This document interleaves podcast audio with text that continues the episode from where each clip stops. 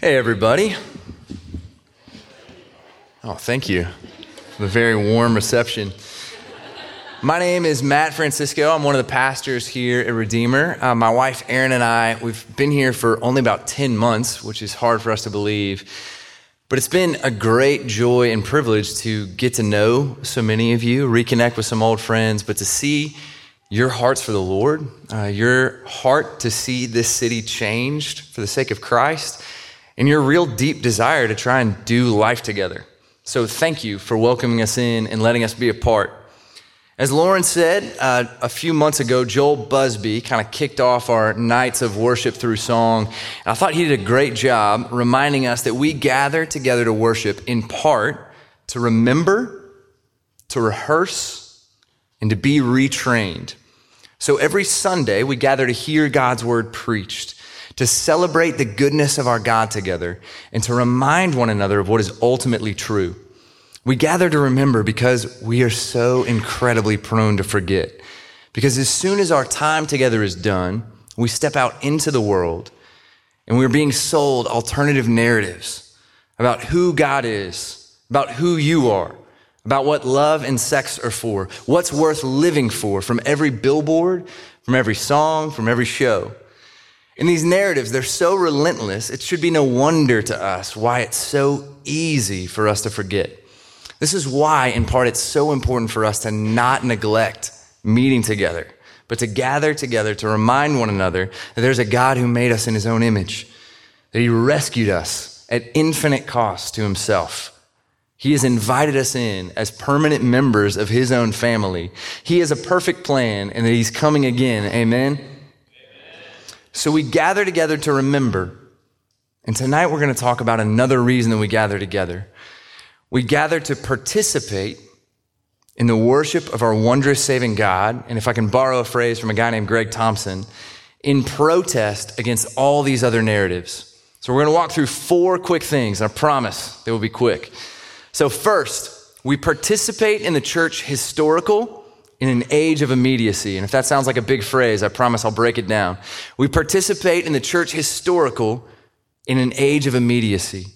When we gather together, we are in part looking at the past.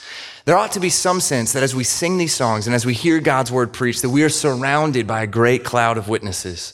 We don't live on some sort of historical island, but we stand upon the shoulders of the saints who have gone before us, of men and women who for thousands of years have gathered together to look at God's word, to pray, to sing, to celebrate the Lord's Supper together, and to reaffirm their trust in Jesus' finished work. And this is part of the reason why we at Redeemer place such a high emphasis on singing hymns, because it connects us to the ancient church. I mean, isn't it amazing that this song, the Gloria Patri, it was written in the fourth century and we've been singing it ever since. Isn't it amazing that 1200 years ago in Ireland, some person or people sat down and wrote, Be Thou My Vision. Isn't it amazing that in the 300s, a group of people crafted the Apostles' Creed, and we say it every single time somebody gets baptized?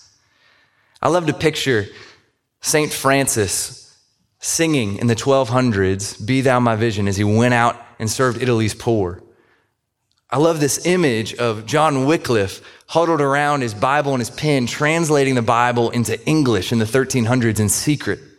I love to picture Luther and Calvin singing Be Thou My Vision, singing, Not be all else to me, save what Thou art, as they worked out the implications of what it meant to be saved by grace through faith.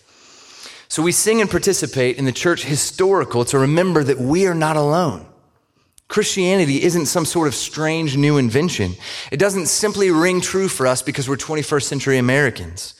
For millennia, people have gathered together to affirm that the man Jesus Christ is the resurrected Son of God from every culture and society. And not only that, we look to the past. And as we worship, we fix our eyes on Christ upon the cross and remember that it was our sin, right, that held him there until it was accomplished. What the Bible tells us is that we were so bad, we were so broken, we were so sinful, we had no hope, that the only hope that we could have is that Jesus had to die. But as we look back at the past and study the scriptures, we are reminded once again that we are so completely and thoroughly loved that he was glad to die. We remember and we remind one another of God's unfathomable grace until our hearts are melted. Because our only hope, church, is in history that our debt was paid. And so we gather to participate alongside the ancients and in protest against this idea that newer is always better. Second, we participate in the church particular in an age marked by individualism. We participate in the church particular in an age marked by individualism. This means we are looking out at the present. We remember that Christ didn't simply die for each of us, though that's true, right? He gave his body to make a body. We affirm that yes, there is only one message of salvation. There's only one name under heaven whereby we can be saved. But as we've seen through our study of 1 Corinthians here, and as we're starting to see as we look at these letters to the seven churches in Revelation, God places an incredibly high value and priority on particular local churches. And there are particular things that he wants to say to particular groups of people at particular times for their good and for his glory. And if God's sovereign, which he is, right? There we go. And if part of his perfect plan in his sovereignty was to bring you here to be a part of this family, which it is, I mean, just think about for a second how crazy it is that you are here in this room and not literally anywhere else on God's green earth. Then you have been sovereignly placed here for your good and for the good of your neighbor. You need the local body, and the local body needs you.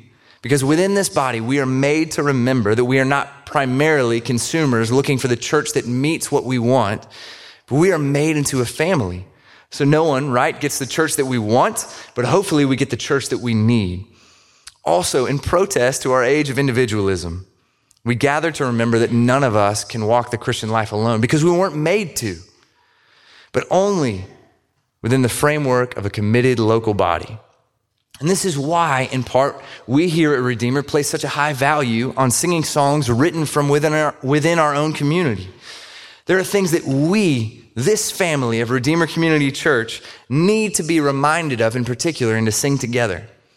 This is why we also do the incredibly uncomfortable thing of making our home groups cross generational. Why we do the even more uncomfortable thing that everyone in this room, I'm sure, hates of making you sometimes pray next to the person that you barely know, right? And why we do the uncomfortable thing of opening up the floor to let anyone speak and declare of who God has been to them and remind each other of his promises. Because when we gather, we remember Jesus' present work in our midst, that even now, Jesus is seated at God's right hand, interceding for us, to unite us to empower us as a body to carry out our mission as this family here in Avondale, in Birmingham, in Alabama, and to the ends of the earth. Third, we participate in the church global in an age marked by tribalism. I didn't want to use that word, but it sounded so smart when I wrote it down. I was like, I've got to put this in here.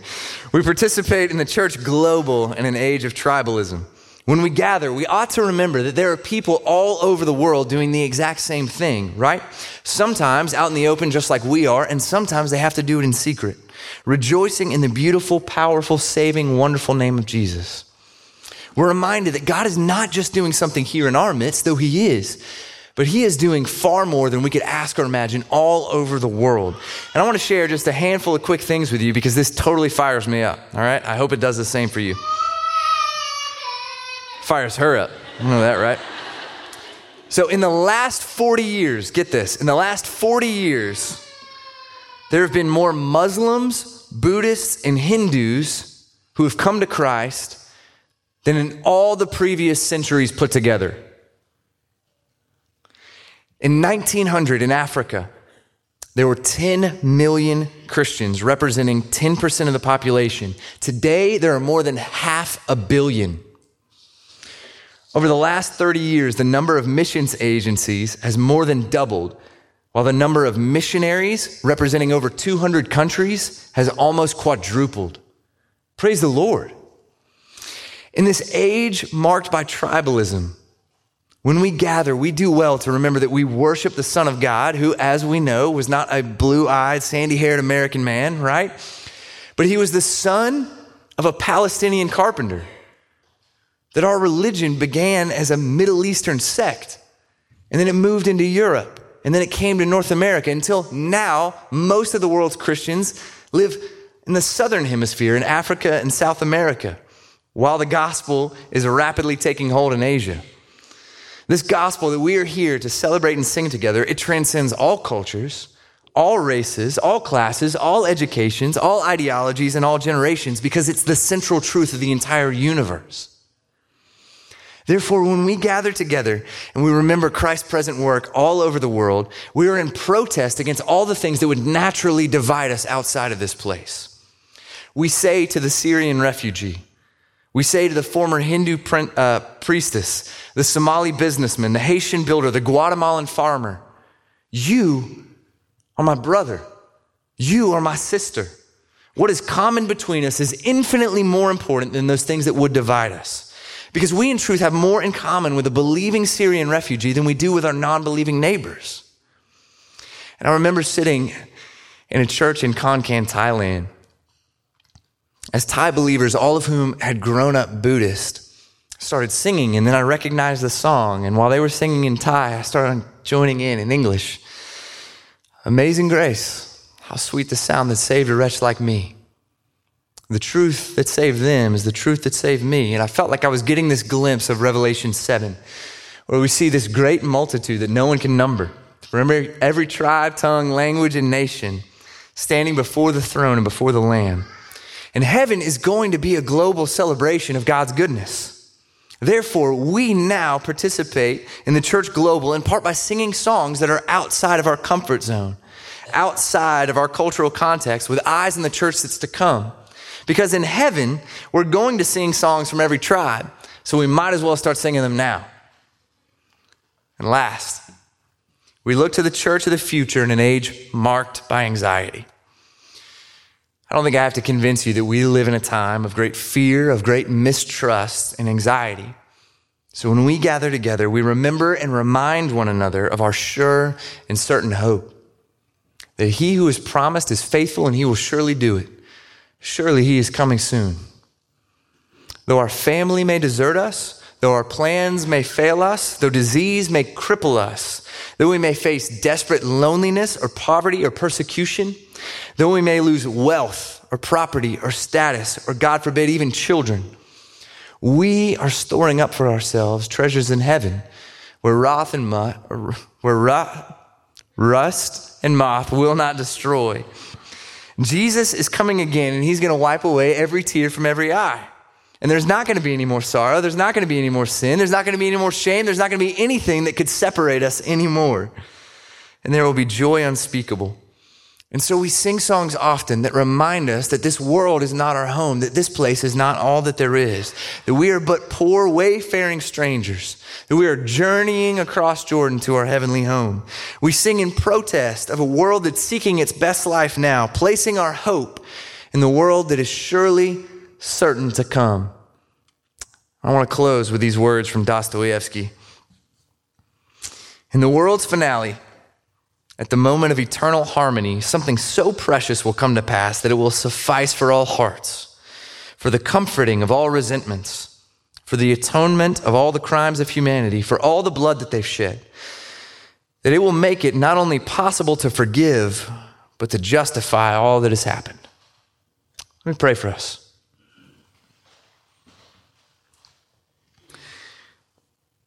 God, I pray that you would teach us to remember I pray that you would teach us to remember right now who you are, what you've done, what you've promised, and what all that means.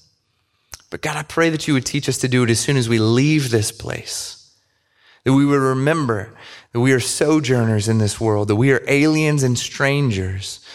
That what we hold to and cling to, the world simply does not understand.